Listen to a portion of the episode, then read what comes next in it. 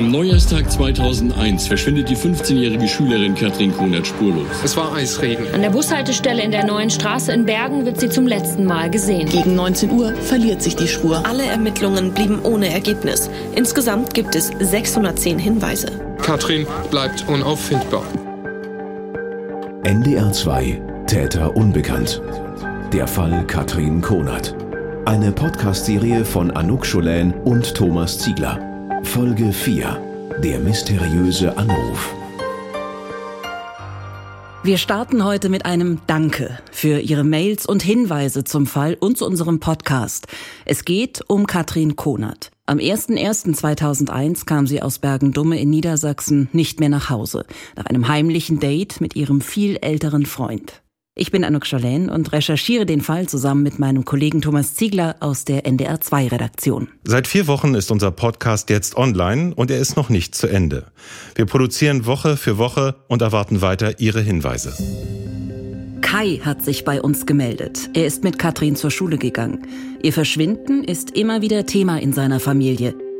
Was könnte ihr zugestoßen sein? Wo hätte ein möglicher Täter sie hinbringen können? Kai erzählt uns von einem ganz bestimmten Gebiet. Und das kam immer mal wieder in den letzten Jahren halt auf, dass wir gesagt haben, in diesem Gebiet wurde eigentlich nie wirklich gesucht oder zumindest kam es mir so vor, dass es da nicht richtig gesucht wurde, weil ich kann mich daran erinnern, mein Papa hat Landwirtschaft, die Kartoffelmieten, die wurden aufgemacht, da wurde nachgeguckt und. Das ist quasi auf der anderen Seite, also gegenüber von diesem Gebiet. Und ich bin der Meinung, dass das nicht wirklich damals richtig durchsucht wurde, kann mich aber auch täuschen. Wir als Kinder haben viel im Wald gespielt und dieses Gebiet haben wir nie wirklich betreten. Und ich bin der Meinung, dass in diesem Gebiet, da geht halt keiner rein und da kann halt nichts gefunden werden, wenn da halt keiner reingeht. Und die Theorie, die wir halt in der Familie diskutiert hatten, war immer gewesen, in den anderen Wäldern, da gehen so viele Leute im Herbst rein und suchen Pilze und dementsprechend, wenn da was gewesen wäre, dann wäre da irgendwann mal was aufgetaucht. Und ich fand halt wichtig, einfach mal zu sagen, hey, da gibt es ein Gebiet, was noch nicht so wirklich berücksichtigt wurde, meiner Meinung nach. Und deswegen habe ich gedacht, irgendwie war ich ermutigt gewesen, diese E-Mail einfach mal zu schreiben und zu sagen, hey, wenn ihr denn schon was macht, dann berücksichtigt einfach die Theorie dann auch mal. Kai lädt uns ein, uns die Gegend rund um Bergen Dumme mal genauer zu zeigen. Thomas und ich waren zwar schon ein paar Mal da, aber Schleichwege, mögliche Verstecke kennen wir noch nicht. Wir nehmen die Einladung gerne an und treffen ihn in einer späteren Folge. Erst sprechen wir mit Jens aus Lüneburg. Er recherchiert im Moment einen anderen Kriminalfall aus Niedersachsen für ein Buch, die Görde-Morde. Es gibt, sagt er, einen anonymen Anrufer, der sich bei ihm gemeldet hat, um etwas zu Katrin loszuwerden. Wir treffen uns mit ihm in einem Café. Ich habe im Mai, Juni diesen Jahres einen Telefonanruf bekommen von jemand, der mir etwas augenscheinlich mitteilen wollte, was ich über den ersten Moment zunächst mal auch nicht verstand, sondern das Gespräch war für mich relativ zusammenhanglos. Und da ging es dann einfach so, dass es im Laufe der Zeit irgendwann für mich nicht greifbar war und ich dann einfach die Frage stellte und habe gesagt, wir reden aber schon über den Görde-Fall. Und da hat er sofort reagiert und hat gesagt, nein, Konert ist das Mädchen. Also mit gebrochenen Akzent, mit einem osteuropäischen Akzent. Und dann habe ich gefragt, meinen Sie Katrin Konert? Ja. Und da hat er gesagt, ja. Und da habe ich natürlich gefragt, wissen Sie was darüber? Also möchten Sie möglicherweise irgendwas mitteilen oder was dazu sagen? Und dann kam halt immer dieses mit diesem zentralen Satz, der sich immer wieder während des ganzen Gesprächs durchzog, dass er sagte, ist in Nähe, ist das, muss gucken. Also so war der Ablauf, ist in Nähe und dann ist das als klang wie eine Bestätigung, muss gucken. Also das war wieder eine Aufforderung, dass man da gucken soll und das war für mich eigentlich der Punkt, dass ich zunächst fragte, meinen Sie das Umfeld? Und merkte dann aber, dass er mit Umfeld nicht viel anfangen konnte und habe dann versucht, diesen Begriff zu umschreiben, also um bei der Nähe zu bleiben und habe dann alles Mögliche aufgezählt und habe gesagt, so, also Umfeld bedeutet Nähe und so. Und da kam immer relativ zügig, wenn ich was sagte, immer das Ja hinterher. Also man merkte, ich hatte ihn augenscheinlich verstanden, also das, was er mir mitteilen wollte, war dann an der Stelle auch angekommen. Haben Sie auch versucht, ihn mal in eine andere Richtung zu lenken? Ja, ich habe nach dem Fahrzeug gefragt, ich habe nach dem Kennzeichengefahr, aber dazu was weiß. Und da wurde das Gespräch auch dynamischer, also ich sag mal eher im Negativen. Also da fühlte er sich falsch verstanden. Ich fragte ich augenscheinlich Dinge, die ihm nicht wichtig erschienen, sodass er da immer wieder versucht hat, von wegzukommen und immer wieder zurück auf diesen zentralen Satz kam und immer wieder sagte, ist in Nähe, da muss gucken. Also das waren eigentlich immer wieder diese Formulierungen, die man immer wieder hörte, sodass ich dann auch irgendwann gemerkt habe, okay, dann geht man halt auf den Bereich zurück und versucht da möglicherweise noch Informationen zu bekommen, um dann letztendlich das Umfeld vielleicht noch besser eingrenzen zu können. Ist Ihnen das an irgendeiner Stelle gelungen, das einen Tick konkreter zu machen, was er mit Umfeld meint? Eigentlich nicht. In dem Moment habe ich das so aufgenommen und dann war auch ein Augenblick Pause in dem Gespräch, sodass ich dann irgendwann versucht habe anzuknüpfen und dann nur gesagt habe, das sind aber vielleicht wichtige Informationen, also möglicherweise müssen Sie damit zur Polizei oder waren Sie damit schon bei der Polizei? Und da hat er relativ schnell sich zurückgezogen und hat gesagt, nicht Polizia, nicht Polizia. Was schätzen Sie, wie alt der Mann war? Also ich würde aufgrund der Stimmlage ihn zwischen 45 und 50 sehen. Also eine etwas tiefere Stimme. Ich glaube schon, dass man das sehr gut unterscheiden kann, ob da jemand 30 oder möglicherweise 50 ist. Also es war auf jeden Fall eine gesetztere Stimme, deswegen würde ich das eher zwischen 45 und 50 haben.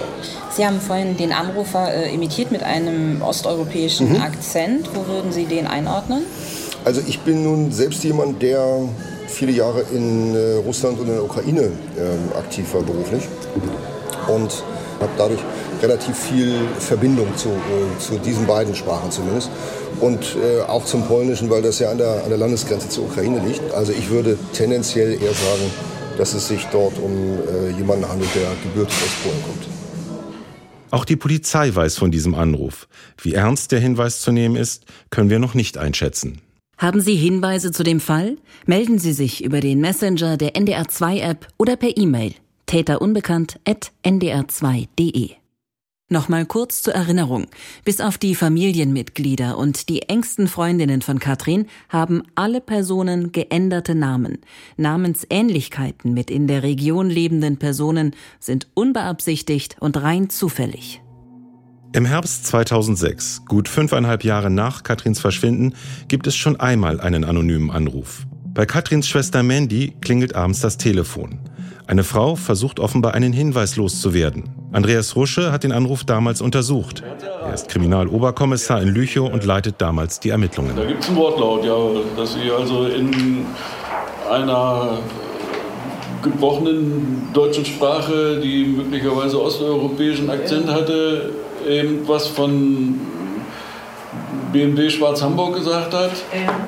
Ne, und vorher wohl auch, der Wortlaut muss irgendwo aufgeschrieben sein, habe ich auch nicht mehr genau drauf. Ja. Erstmal gefragt haben, ob die Schwester von Katrin sei. Ne? Genau. Ne, und hat dann, also dieser Anruf ging auch nur sekundenlang. Ne? Die Frau in der Telefonzelle ruft Mandy auf dem Festnetz an. Sie ist die einzige der Familie, die zu diesem Zeitpunkt noch im Telefonbuch steht. Mandy nimmt ab, sagt ja, nichts. Sie versucht es nochmal. Hallo? Dann hört sie die leise, ruhige Stimme einer Frau. Sie sagt, ich rufe an wegen deiner Schwester, die vermisst wird. Es gibt wieder eine kurze Pause, dann spricht die Frau weiter, sagt BMW, Schwarz, Hamburg. Danach wieder Stille und dann wird die Verbindung getrennt. Mandy schätzt das Alter der Frau auf 30 bis 40 Jahre. Sie hat einen osteuropäischen Akzent. Der Anruf kommt aus Nürnberg. Die Frau nutzt eine Telefonkarte, die danach nie wieder zum Einsatz kommt, allerdings davor. Unmittelbar vor dem Anruf bei Mandy gibt es 3 Anrufe, die der Karte zugeordnet werden. Ein Anruf geht an die direkte Durchwahl eines Beamten der Berliner Mordkommission. Ein weiterer an einen Unternehmensberater in Hamburg. Der 3. geht an ein Handy in England. Gespräche kommen nicht zustande. Polizist und Unternehmensberater gehen nicht ran. Das Handy in England ist deaktiviert und wird auch nicht mehr eingeschaltet. Die Frau ist bis heute unauffindbar. Fahndungsaufrufe nach ihr bleiben erfolglos. Dabei ist sie möglicherweise eine wichtige Zeugin. Sie ist eine weitere Person, die im Zusammenhang mit Katrin von einem schwarzen BMW spricht. BMW, Schwarz, Hamburg. Schon 2002 gibt bereits eine andere Zeugin einen Hinweis auf einen schwarzen BMW. Sie will am Neujahrsabend an der Bushaltestelle einen solchen Wagen gesehen haben, allerdings mit Berliner Kennzeichen. Der Fahrer soll mit einem Mädchen an der Bushaltestelle gesprochen haben. Sie glaubt, dass Katrin das Mädchen war. Ob sie in den Wagen eingestiegen ist, weiß sie nicht. Es war erst später, viele Jahre später. Eine ganze Weile später hat sie sich gemeldet. Telefonisch gemeldet. Bei der Polizei in Uelzen. Und dann bin ich dann hingefahren und habe sie abgeholt. Und mit ihr dann auch zu dieser Bushaltestelle, unserer besagten Bushaltestelle gefahren, weil sie behauptet hat, dass sie eben dieses Mädel an der Bushaltestelle gesehen hat, wie sie mit einem Mann aus einem BMW mit Berliner Kennzeichen gesprochen hat. Das wäre an dieser Bushaltestelle. Diese Bushaltestelle hat sie beim ersten Mal ausgeschlossen. Das war die nicht. Oh. Mhm. Das war das erste Mal. Sie sind mit ihr da hingefahren und ja. Sie hat es nicht wieder erkannt? Nö. Wir sind dann verschiedene andere Bushaltestellen abgefahren, die ja alle, wenn man die mal abfährt, ähnlich aussehen. Sie hat das ja auch beschrieben, dass da so eine Einbuchtung ist und dahinter ist irgendwie was Weißes und hat alles beschrieben. Dazu muss man aber wissen, dass diese Frau, als sie das gesehen haben will, das zweite Mal im Landkreis war. Die hatte hier ein Ferienhaus, eine Jägerin und war einmal schon zu ihrem Ferienhaus gefahren. Und beim zweiten Mal haben die Kinder gesagt, da wo du jetzt langfährst, ist ja viel zu weit, fahr mal da und da lang. Das hat sie auch gemacht und hat sich verfranst. Wusste gar nicht mehr, wo sie ist. Ja, und es war dunkel, es war Glatteis und sie hatte auch irgendwo, ich meine, ein Schild von Salzwedel gesehen. Also um das abzukürzen, das, was sie dort gesehen hat, mal abgesehen davon, dass auch nicht hundertprozentig sicher ist, dass es wirklich dieser Tag war, kann überall gewesen sein. Muss nicht hier gewesen sein. Na, das ist zwar damals auch bei XY auch so behandelt worden, man konnte es ja auch nicht ausschließen, ja, aber letztendlich wage ich zu bezweifeln, dass sie wirklich eine Begebenheit mit Katrin Konert gesehen hat. Es ist nicht ausgeschlossen, sicherlich nicht, aber ich glaube mittlerweile eher daran, dass sie irgendwas gesehen hat, ja, aber dass das mit unserer Tötung vermissten Sache nichts zu tun hat. Dennoch, es gibt inzwischen 3 Hinweise auf einen schwarzen BMW. Einmal mit Berliner Kennzeichen, einmal mit Hamburger Kennzeichen und einmal mit Salzwedler Kennzeichen. In der Region rund um Bergen werden Halter solcher Fahrzeuge überprüft. Nico, einer der sogenannten Nordmänner, hat einen BMW, aber keines der gesuchten Kennzeichen. Außerdem ist sein Auto silberfarben. Mit dem ist er am Abend des 01.01.2001 unterwegs, fährt an der Bushaltestelle vorbei. Irgendwann zwischen 18 und 19 Uhr. Katrin sieht er nicht, sagt er. Ein erster Verdacht der Polizei gegen ihn löst sich auf. Der BMW mit Salzwedler-Kennzeichen entpuppt sich schließlich als dunkelblauer BMW. Er wird in einem Parkhaus am Flughafen von Paris entdeckt. Der Halter sitzt zu diesem Zeitpunkt im Gefängnis, wegen einer ganz anderen Sache. Und auch wir stoßen bei unseren Recherchen auf einen BMW. In einem Gespräch erfahren wir, dass ein Halter in einem Ort einige Kilometer von Bergen entfernt ein solches Auto fährt. Schwarz mit Berliner Kennzeichen. Wir können es kaum glauben. Haben wir möglicherweise den BMW gefunden, den die Zeugin am Neujahrsabend an der Bushaltestelle in Bergen gesehen hat? Wir fragen bei der Polizei nach. Ein schwarzer BMW? Ja. Berliner Kennzeichen? Ja. Aber 3 Monate vor Katrins Verschwinden wird das Auto umgemeldet und hat seitdem ein Kennzeichen aus der Region. Unsere Spur ist keine Spur. Am Abend des 01.01. gegen 8:45 ruft Frank Konert, Katrins Vater, bei Stefanie an, einer Freundin seiner Tochter. Fragt sie, ob sie weiß, wo Katrin ist. Sie weiß es. Sie war das Alibi für ihre beste Freundin an diesem Nachmittag, den Katrin mit ihrem heimlichen Freund verbracht hat. Das heißt, der Vater hat sie angerufen, ist Katrin bei Ihnen? Sie haben gesagt nein und dann haben sie ihn angerufen? Und haben ich hatte gesagt, sie war auch nicht bei mir. Ich hatte denen schon die Wahrheit gesagt, ne?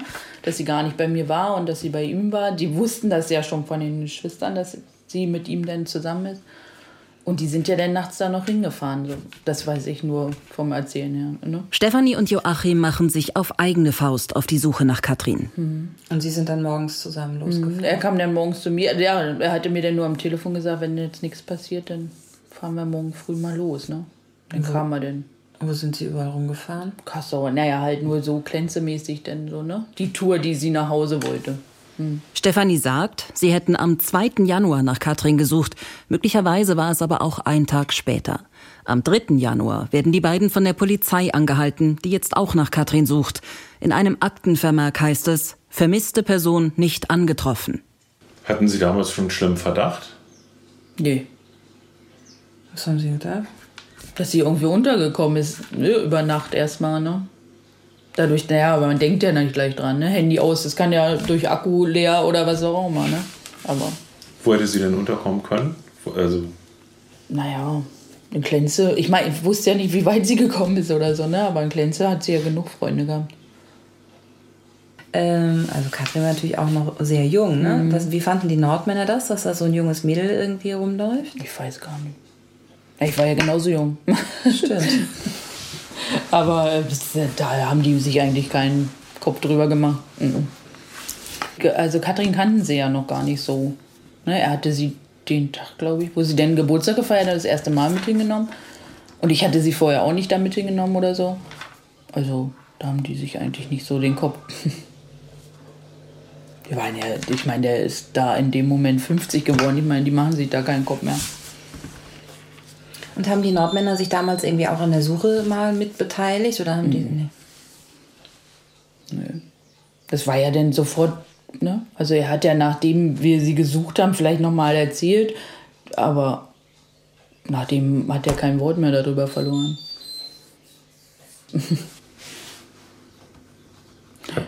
Hat er was erzählt vom Streit an, dass sie sich so ein bisschen in die Wolle gefühlt haben im Nachmittag? Auch nicht. Er hat sich da danach gar nicht mehr geäußert drüber. Also auch Ihnen gegenüber nicht mehr? Also Sie sind befreundet, ne? Sprechen ja, jetzt aber eigentlich, wie gesagt, wir sehen uns. Ich habe ihn zufällig gestern getroffen und habe das dann auch so angeschnitten, ob Sie sich da bei ihm gemeldet haben und so. Und da hat er gleich gesagt, nein, und das brauchen Sie auch nicht. Und ne, also gleich, also er hat total abgeblockt und gleich das Thema gewechselt. Joachim, Katrins damaliger Freund, wird von der Polizei komplett durchleuchtet. Das Landeskriminalamt sucht über Wochen in seiner Wohnung nach Spuren. Am Ende haben die Beamten gegen ihn genauso viel in der Hand wie vorher. Nichts. Das gilt auch für Martin, Christian und Sven. Martin und Christian stehen, wie Joachim, wochenlang im Fokus, werden mehrfach verhört, häufig über Stunden. Einen Durchbruch bei den Ermittlungen gibt es nicht. Katrin ist inzwischen seit mehreren Wochen weg. Der Druck steigt bei allen Beteiligten. Hat das Telefon nur das gewählt, was es wollte? Wir rufen Christians damalige Freundin Beate an. Sie ist kurz nach Katrins Verschwinden mit ihm zusammengekommen. Hallo, Charlene, guten Tag. Ja. Jetzt waren Sie ja damals mit jemandem zusammen, der auch zu den Tatverdächtigen gehört hat. Inwieweit haben Sie da mitbekommen, dass Ihr damaliger Freund verhört oder auch verdächtigt wurde? Ja, also eigentlich ja immer, ne? Egal was gewesen ist, ich bin ja immer irgendwie dabei gewesen und habe auch eben den seelischen Zustand von ihm dann eben mitbekommen. Und ja, also das war alles andere als schön. Wie war denn sein seelischer Zustand damals? Schlecht, also wirklich schlecht. Mit dem Wissen von heute hätte ich ihm damals auf jeden Fall geraten, sich psychologische Hilfe zu suchen. Und ich bin mir sicher, dass ich ihm mit dem Wissen von heute auch geraten hätte, die Polizei anzuzeigen. Warum? Weil er eigentlich nicht als Verdächtiger, sondern als, ich sag mal, als Hauptdarsteller der ganzen Geschichte irgendwo behandelt wurde, als Schwerverbrecher in meinen Augen. Und ja, das ging einfach überhaupt gar nicht. Also in meinen Augen ist es einfach wirklich katastrophal gewesen, wie man mit ihm und auch mit mir umgegangen ist. Und also ich sag mal, solange jemand verdächtigt wird, ist er nicht verurteilt. Und solange jemand nicht verurteilt ist, sehe ich das so, dass man auch dementsprechend mit dieser Person umgeht. Aber das, was ihm die Polizei mit ihm gemacht hat oder mit mir gemacht hat, also das ist alles andere als das gewesen. Sie haben eben schon was angesprochen, dass Sie Beamte vor dem Haus beobachtet haben. Was war das für eine Situation? Ja, das ist eine Situation gewesen, die wird mir, glaube ich, mein Leben lang in Erinnerung bleiben. Wir sind abends nach Hause gekommen und das Auto ganz normal abgestellt, hochgegangen und beim Also wir wollten die Jalousien von den Fenstern runterlassen. Ist uns dann aufgefallen, dass da irgendwie ständig zwei Personen ums Haus rum schlawenzeln. Und ja, das kam uns ein bisschen verdächtig vor, weil wir der Meinung waren, dass das ein paar Tage zuvor auch schon gewesen ist und Wochen zuvor auch schon mal. Ja, und dann haben wir das Ganze beobachtet, indem wir die Jalousien eben nicht ganz und gar runtergemacht haben, sondern durch kleine Spalte eben noch durchschauen konnten. Und haben dann eben beobachtet, dass die eben ums Haus und dann auch ums Auto gelaufen sind. Und ja, Ende vom Lied war, dass die ganze Gesamtsituation echt eskaliert ist, weil wir eben dachten, das Auto sollte geklaut werden. Und dann ist mein damaliger Freund eben ja, mit einem Baseballschläger raus. Und danach haben die dann eben die Flucht ergriffen, er seinen Autoschlüssel geholt, wir zusammen ins Auto, hinterher, da gab es eben wilde Verfolgungsjagden.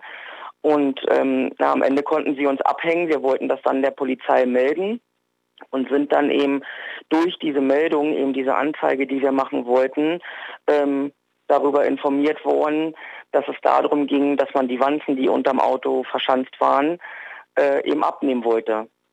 Also wir wussten von gar nichts, wir waren... Das Auto war verwanzt, unsere Wohnung war verwanzt und wir wussten von nichts. Können Sie sich noch erinnern, wie lange diese polizeilichen Maßnahmen gedauert haben? Ich wage zu behaupten, dass das fast 4 Monate waren.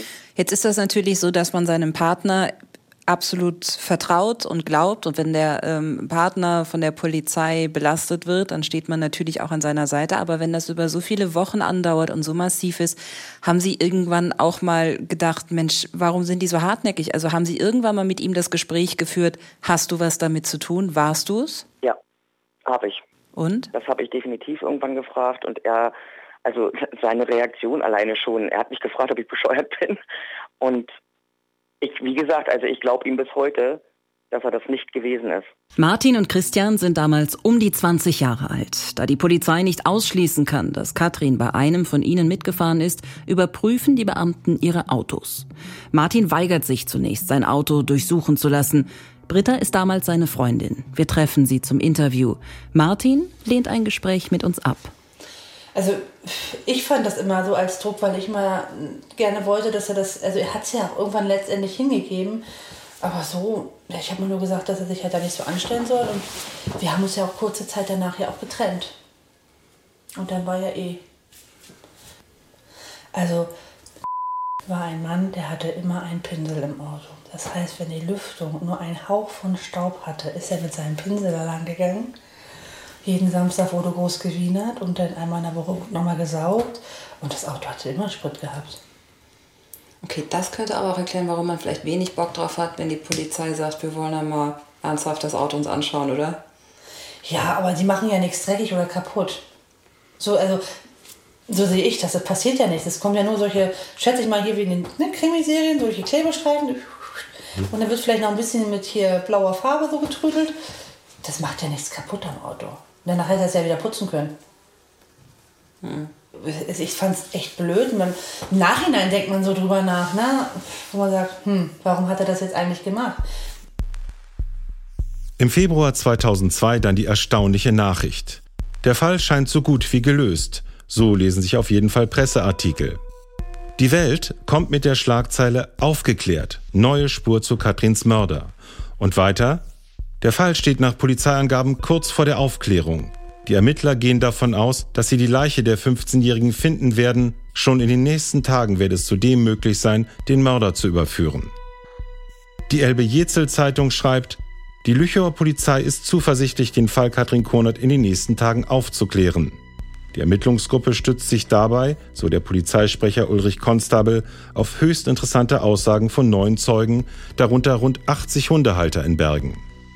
Die Schlagzeile im Hamburger Abendblatt lautet: Heiße Spur zu Katis Mörder. Die Polizei kurz vor dem letzten Beweis. Der Bericht zitiert den damaligen Polizeisprecher Konstabel mit dem Satz: Den Schlüssel zur Aufklärung haben wir schon. Wir gehen davon aus, dass wir Katrins Leiche und die Gegenstände, die sie bei sich hatte, in den nächsten Tagen finden werden. Diesen Meldungen gehen neue Polizeieinsätze voraus. Mit Hubschraubern werden Gebiete kontrolliert. Ein Acker, der einem der Mitglieder des Motorradclubs Nordmänner gehört, wird überprüft. Hier schlagen Leichenspürhunde an. Außerdem sieht es für die Beamten so aus, als sei dort vor kurzem gegraben worden. Eine Hundehalterin berichtet von einem roten Auto, das sie mit geöffnetem Kofferraum an einem Waldgebiet gesehen habe. Nichts wird gefunden. Auf jeden Fall nichts, was Katrin gehört. Ein herber Schlag, so kurz vor der Aufklärung. Inwieweit die Beamten damals wirklich davon überzeugt waren, den Fall fast geknackt zu haben, oder inwieweit das eventuell eine Taktik war, um einen möglichen Täter unter Druck zu setzen, erfahren wir nicht. September 2003. Zu Katrins 18. Geburtstag startet die Polizei eine große Kampagne.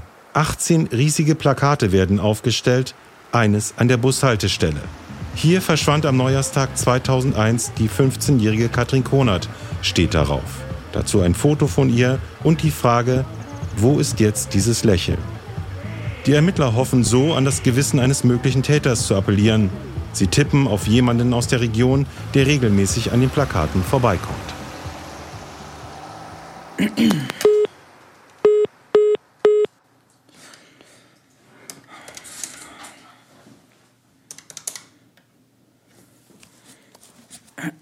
Okay.